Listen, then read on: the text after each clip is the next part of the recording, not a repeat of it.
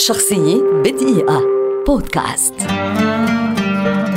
ستيفن سبيلبرغ مخرج كاتب سيناريو ومنتج سينمائي أمريكي ولد عام 1946 ويعد واحدا من أعظم صناع الأفلام في التاريخ وأحد عباقرة الإخراج السينمائي في العالم. أدرك سبيلبرغ منذ الثاني عشر من عمره أنه يريد أن يصبح مخرجا وظل لسنوات يحاول مقابلة المخرجين والكتاب والمحررين وفي نهاية الأمر وهو في سن العشرين وبعد أن أصبح مألوفا في الاستوديوهات قدم ستيفن لشركة يونيفرسال فيلما قام بإخراجه فعرضت عليه الشركة عقدا لمدة سبع سنوات لإخراج مسلسل تلفزيوني.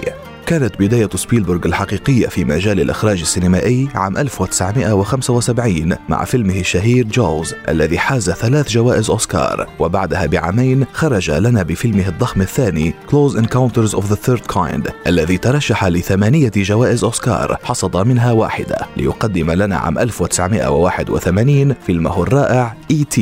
الذي فاز بأربع جوائز أوسكار في رصيد سبيلبرغ حتى اليوم عشرات الأفلام التي تعد تحفا فنية في تاريخ السينما مثل Indiana Jones، Jurassic Park، Lincoln، Catch Me If You Can، The Color Purple، ميونخ The Terminal Bridge of Spies و Schindler's List الذي يعد غالبا فيلمه الأروع والذي أتاح له أخيرا وبعد ثلاثة ترشيحات للأوسكار في فئة أفضل مخرج أن يفوز بها للمرة الأولى. ولا ننسى فيلم Saving Private Ryan الذي يعد الفيلم الحربي الأفضل في التاريخ والذي فاز بخمسة جوائز أوسكار من ضمنها أوسكار ثاني لسبيلبرغ كأفضل مخرج.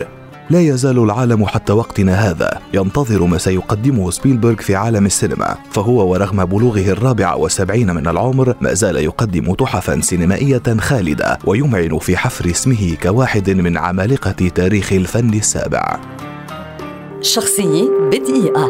بودكاست.